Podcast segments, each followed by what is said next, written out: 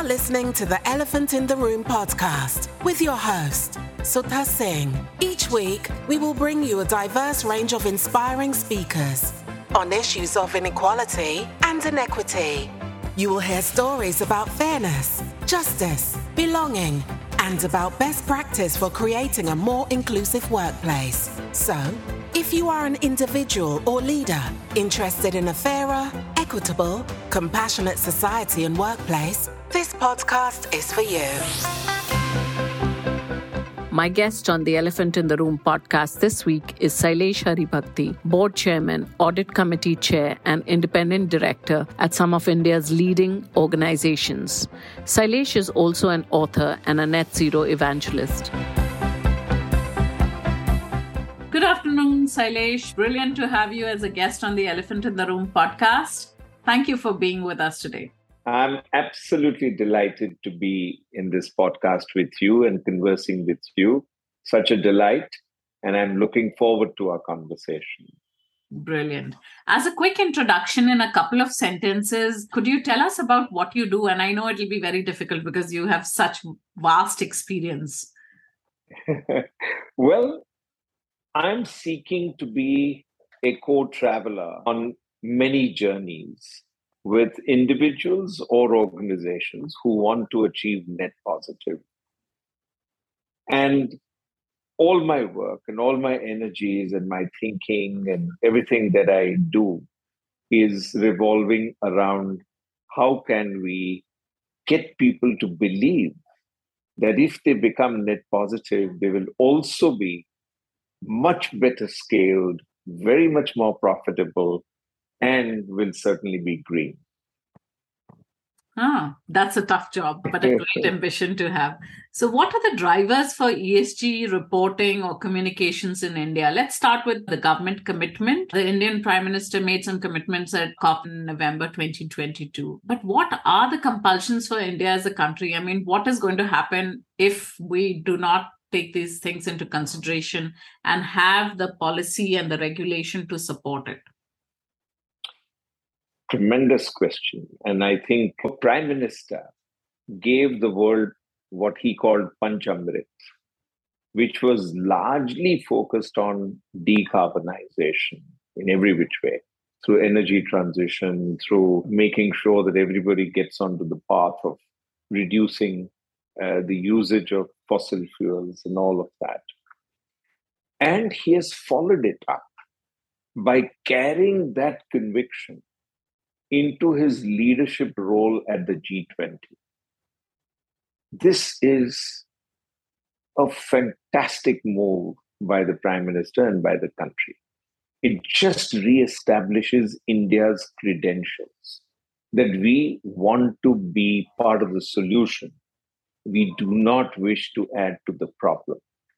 And as proof of that, the extent to which we have built up renewable capacity is way ahead of our commitments, at least by five years. We are five years ahead in the race to establish the capacity for renewables. Yeah. Now it's a matter of bringing all that capacity into the energy mix make sure that the grid becomes active, make sure that we can have continuous power through a mix of renewables based on solar, wind, bioenergy, nuclear. That is also very much now in the news and which is likely to get reactivated. And very importantly, we have a whole lot of hydropower which we need to harness. So we will have this entire bouquet of renewables, which can ultimately make us confident that we can run the grid at some point in time in the future purely on renewables. But I mean, there has to be some timeline, some tracking, because this is not an amorphous thing that is going to happen. What are the implications of not being prepared for that situation? Let's first talk about trackability and timelines. Mm. So, we are hearing that the next budget statement itself will plug in India's commitments on climate. Okay. So we will see that not only the national budget, but also the state level budgets will start reflecting the commitment on the 17 SDGs. So that's the first point that is important to hold in our minds about India's commitment. The next point, which is important, is that the people who are producing this energy are completely connected. There is a comprehensive change in the ownership patterns of these very large projects. I'm seeing that each one of them is now being held by extremely long term patient capital, which has no exit line. That is a crucial thing to note about India and the way that India is changing, the way its renewable assets are owned. This also gives us a tremendous scaffolding to make sure that we are in it for the long run. Capacities are being enhanced through use of the latest technologies. So that is also happening. The productivity of solar is improving quite well. The productivity of wind is improving. Bioenergy is taking off. It's in nascent stage, but it's taking off very well. Hydro, we had a wrong kind of ownership pattern on the hydro projects, and that is being corrected. And nuclear is purely in government hands and it's likely to stay that way. Yeah. So we have all of these constructs in place to make sure that we can meet and exceed our targets. And there is no going back because these are long term investments which will continue to produce the desired returns because we are still working on a cost plus basis so far as our energy is concerned. So that is a comprehensive way yeah. to look at how India is dealing with making this sustainable, making it look long term, and actually making it happen. In terms of regulatory requirements, because what prompts organizations to adopt practices that target SDGs. Of course, it is what profits they can make or sustainability or the risk, etc. But regulatory requirements are probably the first prompts for organizations to move in that direction. So, what is the regulation in India that requires organizations to move in a certain direction? And then, after we discuss this, we'll talk a bit about the BRSR reporting. The first thing that to note is that we came in with our environmental protection laws uh, way back. They are on the statute book for decades.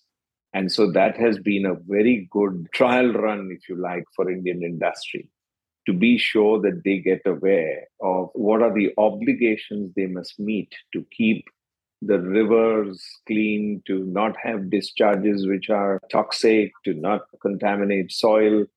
All of those regulations have been fed into the psyche of Indian industry over years and years, over decades of EPA laws. The enforcement of those laws has also improved significantly. There's a whole lot of public process surrounding permissions, environmental permissions. So there is a whole gamut of regulations which you need to be in compliance with if you want to start a project which has the danger of either contaminating a river body or affecting a forest or doing anything that would violate environmental norms. So that is the first big stake that we put in the ground. Then we t- started tightening the incentive structure around renewables. So, renewables, India is one of the few countries which has a separate ministry for renewable energy. It's a completely independent ministry, which is supporting all of these projects by financing, by good regulation, by making sure that costs get correctly calculated, by making sure that the tariff is fair, by making sure that the grid will accept the power. And while we are not fully there, there is a whole lot of regulatory support to make all of this happen. That is the way. And now we have the regulators of the listed environment, namely the Securities and Exchange Board of India and the Reserve Bank of India and the IRDA, which is the insurance regulator, all getting into the act. Yeah. And so, BRSR reporting, tell us more about it and what are the implications for corporates? There are already so many reporting standards, frameworks, a lot of confusion around what organizations should adopt. Do they need to comply with all of it, or how do they actually decide on what to follow and what not to follow? I mean, the material stuff is different, but I think even on the materiality stuff, they get a bit confused about whether they have to do everything that everyone is doing. Will they see it as an additional burden, or this is the first step to being compliant with probably non mandatory stuff like some global standards? Okay, lovely. So, first of all, let me say that Indian industry was prepared. Like in everything else, we had the trial run so we had business responsibility reporting, which yeah. is BR, which has been in place for the last seven years.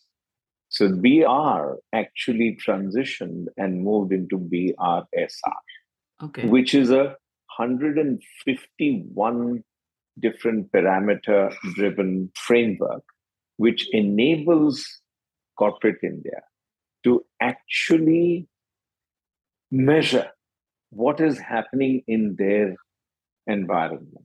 So everything has a measure, whether it is DEI or it is your human rights practices. I'm taking the tougher things first, whether it is the way you can show that you are well governed, whether it is your environmental footprint, your carbon, your GHG gases, all of that will now be positively measured because what you don't measure can never be improved. And True. therefore, this realization is very much there. As soon as this framework became visible, and perhaps even before that, there were many people who actually converted this framework into a set of parameters and a set of algorithms which will, in a digital manner, support the implementation by corporate India. So, what has happened is that there are at least 10 different digital platforms available. One which we support strongly is what is called Gaviva, which is governance leading to economic value add. And that is a framework that now covers the entire spectrum of sustainability issues. So, that is the other enabling and useful thing that has been put into place in India to support corporate. Of course, initially people saw it as an additional regulatory burden. But a lot of people had already issued what are called integrated reports. And there was this whole transition and this whole ambassador happened over many years. Personally, I was an ambassador for integrated reporting for the last many years. So, wherever I could have an influence, I persuaded companies to actually go out and put out their report on six capitals as opposed to just the financial capital.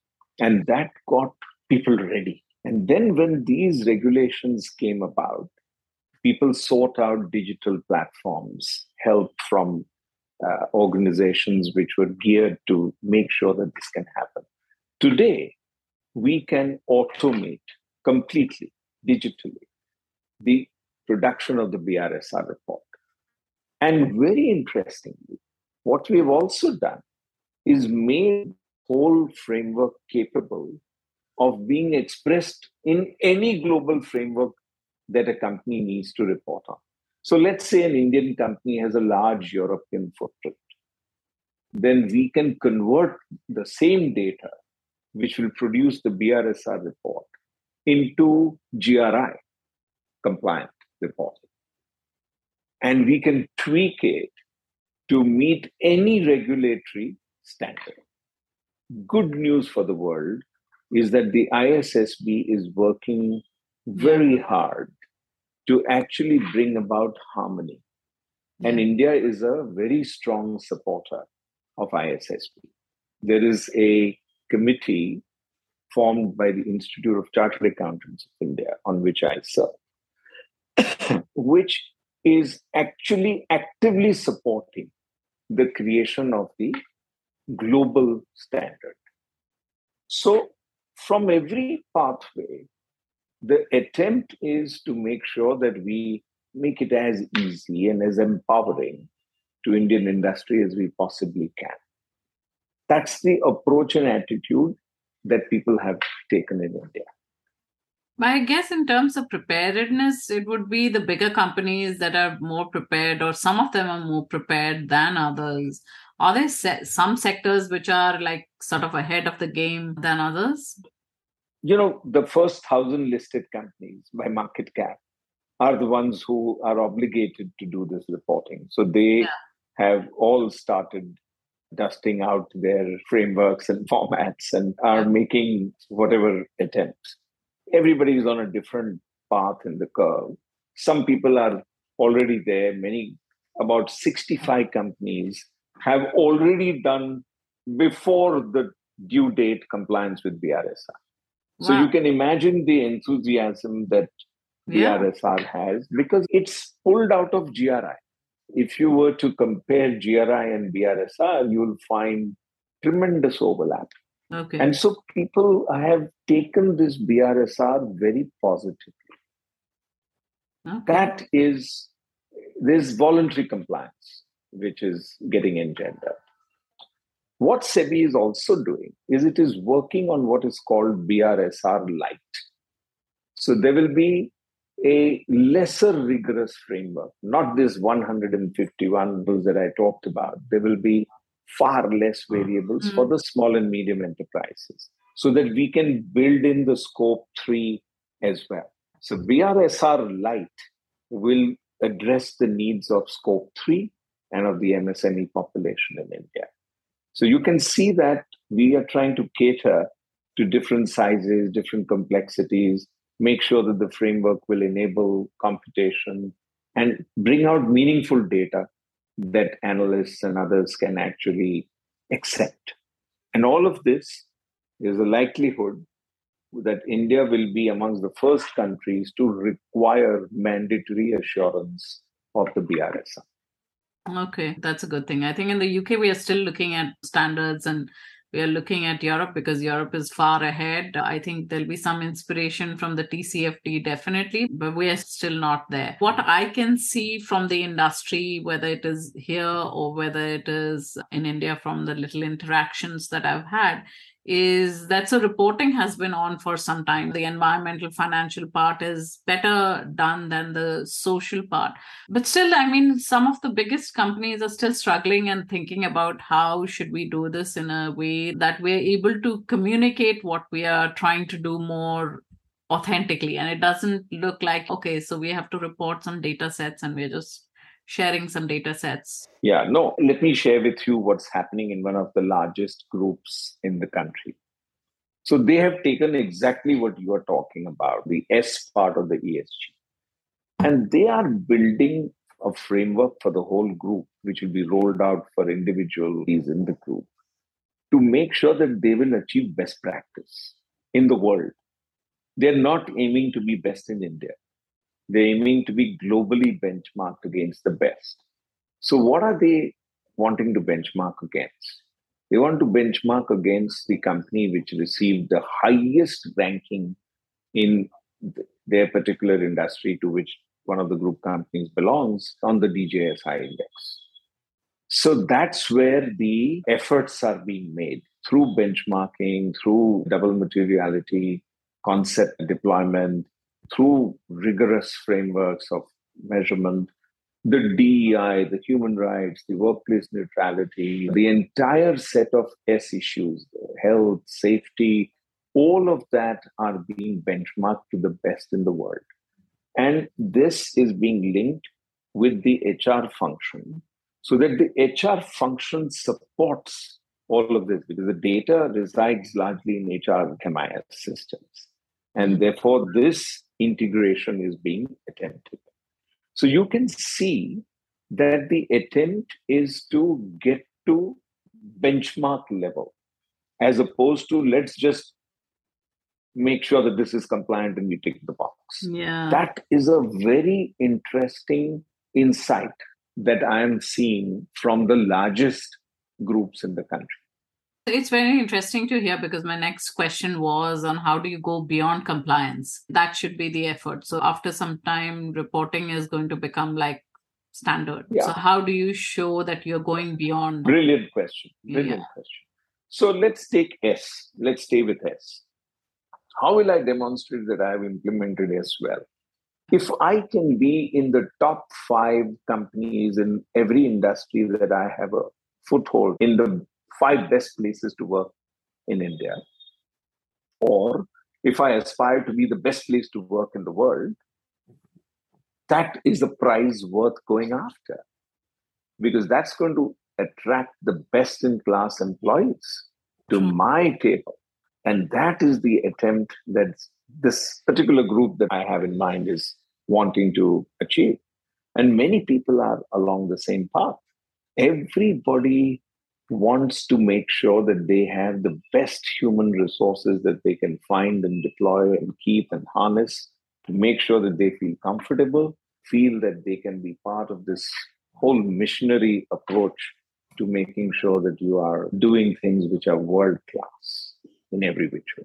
Interesting. I mean, there is a war for talent across yeah. the world, and you cannot do anything without talent. How should Indian companies address societal concerns on inequalities, including gender, caste, other protected characteristics? Data shows that we're still struggling to make progress on gender in India. I know the Indian IT industry speaks a lot about how welcoming they are, but women make up just 25% of that IT workforce. At the entry level, they're 50%, but if you look at managerial level, it goes seriously down. Way down. Absolutely. A brilliant question again. Let me put it this way. From the highest levels, I have heard conversations on what quantum of GDP can be enhanced simply by getting women into the workforce. Let's park that for a minute. Let's look at the greatest, fastest growing segment of the finance market. It is the MFs, which is the funding which happens to self help groups, microfinance, it's called, yeah. and which is taken in by groups of women who cross guarantee the repayment of this money. Now, the company that I sit on the board of is the number one disburser of microfinance. And you will be very happy to know that our collection record on the day on which the collection is due is above 99.78%. And this is in rural India. So, this is where we are beginning to reach out. See, India should not be viewed only in terms of employment statistics. A large part of the women in India are instinctively entrepreneurs and they instinctively need flexibility in working hours and working time and working habits and all of that. This is very important because even today, the woman is seen to be the protector and the curator of the home, which is a role that has shifted out from that part of the population in other parts of the world. It has not shifted out from India. And therefore, the attempt that India is trying to make is to make this workplace neutrality a reality. So, the S part of ESG in India will depend for its success to bring in the diversity and to bring in all the other factors to show that women power will be actually harnessed, which it must be. We need to be sensitive to these issues. And our computation must change. We must look at all these women entrepreneurs. I went to a village and I was interacting with the self help group and its leader. And what was the work that they were doing? They were creating brooms with which we sweep homes. The part of India where they were operating in has a lot of dust flying around because there's factories and yeah, there's yeah. cement dust and whatever. So they were making brooms. And this uh-huh. woman proudly tells me that she has become a lakhpati. That means a person who owns more than 100,000 rupees. So proudly they said it. From entrepreneurship. That was their net surplus in that period that we were discussing. So, this part of India is not well documented, is not in anybody's imagination, but this is a very important part of India. True, true. I mean, working with Pradhan, I have had the good fortune to engage and interact with women who've made huge strides in some of the poorest areas. And Pradhan works with women on livelihoods and microfinance is a huge part of how they manage that and the cooperatives and the successful businesses that they have set up and also how they use the power of collective i think women Correct. in rural Absolutely. india really really work as a collective to change their fortune and their future and their destiny, I'd say. It's really very interesting. Moving on from there, there have been a lot of rumbling around how ESG reporting is perhaps distracting companies from doing their business, being competitive, and making money. What are your thoughts? I think it's the biggest myth that we need to blow on this podcast right now, right here. it's amazing. You know, if you put on the lens of sustainability, you can actually envision a far more profitable, far more scaled up future. And I have seen it time and again. For example, the cost of renewable power, marginal cost, is about a eighth of the cost of fossil fuel power. Nobody in their right minds would not want to see a future where all power is renewable if your cost is going to drop so dramatically. So, how is it in anybody's conception a cost. It's actually a phenomenal reduction in cost. Energy transition in India, when it is fully complete, as I had described earlier, the cost of power will come crashing down. We will have amongst the lowest cost of power competing with the places where everybody is moving because they want power at cheap price. That is the future we can look forward to. How can that be a costly future? Costs have to be democratized, and they will be. That's only in this area. Look at EV. The cost of petrol versus the cost of maintaining a EV car is just on two different planets. Therefore, for anybody to have this conception that being green or practicing ESG is costly is simply not knowing what they're saying. And therefore, we need to blow this myth. It is a myth. to those getting started on the journey, what would your advice be? What are the three, five things they should be doing? So, one, be sincere. Very important. No greenwashing should be permitted. From the beginning, the DNA should be of honest reporting, of honest commitment to purpose, and making sure that what you report is really what you are doing. And that is the infrastructure that all of us together should get engaged in creating. That's the most crucial part of the journey. Because on the one hand, there is skepticism about the complexity of ESG. On the other hand, there is this myth that we've just blown that it is costly. And if you add to that in the uh, toxic mix that it is also subject to greenwashing and therefore penalties, then you're not going to get what you want to get. And therefore, I would say it is critically important that greenwashing is avoided at all costs. So that would be my three point program be sincere, be committed, be truthful, never greenwash. That's a big challenge because I think currently there are a lot of people who are engaged in that. Very little action, but a lot of talk around vague things around goals and what they're doing. Would you like to take names, name people who are doing it well?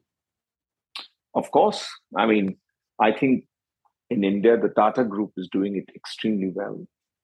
Reliance is doing it well. The Mahindras are way up there. JSW is doing a fabulous job, sincere job. When I read their sustainability reports, it's like a storybook. It's so engaging, so gripping. even the Vedanta group has brought out such phenomenal sustainability reports.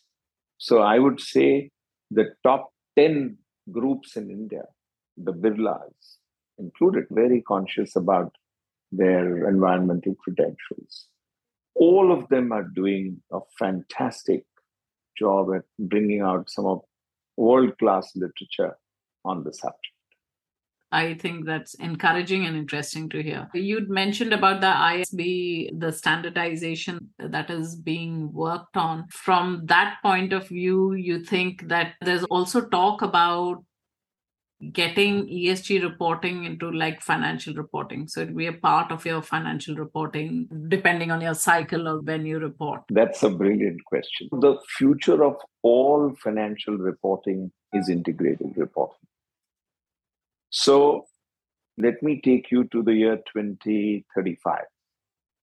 You will not see a balance sheet in the form that you are seeing it today because the balance sheet will be expressed in terms of how the six capitals of integrated reporting have actually transitioned over the period. So we have to look at the financial capital, the environmental capital, the human capital, the reputation capital, the innovation capital, and the physical capital. And you'll see perhaps a financial report on an OTT platform, and that would be sufficient compliance. Rather than it being this very boring 600 page book, which yeah. very few people would want to read you will see it in pictures, in video, in graphs, in content which is engaging and which is telling you the true story of what has happened so far, what is the current reality, and therefore what can you expect this organization to do in future. That's, That's the vision of how all reporting will happen. Mm, that's very interesting to hear. And we get the last question. What is your ambition for YCWI? well, our ambition is to be on as many journeys as we can absorb through our ability to scale up and scale down as the demand emerges. So we would love to be on 2000 journeys with everybody who is interested to make a contribution to net positive. Wow, that's a good ambition to have and all the best for that. I'm sure you'll get there with the team. Thank you very much, Shailesh, Sailesh, for this very, very interesting, enlightening conversation. And I look Thank forward you. to uh, progressing and you know talking on some of these further in detail in the mm-hmm. future. Sure, it will be an absolute delight. And let me compliment you on the extraordinary effort that you put in to frame the questions so brilliantly and to just provoke all the thoughts out of my mind very spontaneously. Thank you so much. Thank you, Shailesh. Thank you. Thank you for joining us this week on the Elephant in the Room podcast. Don't forget to subscribe to the show on any of your favorite platforms iTunes, Spotify, Google Podcast. And if you enjoyed listening to the podcast today, don't forget to write a review and tell your friends. Sign up on the link in the show notes to receive updates on our guest speakers, blogs, and events. And don't forget to tune in every Thursday for new episodes.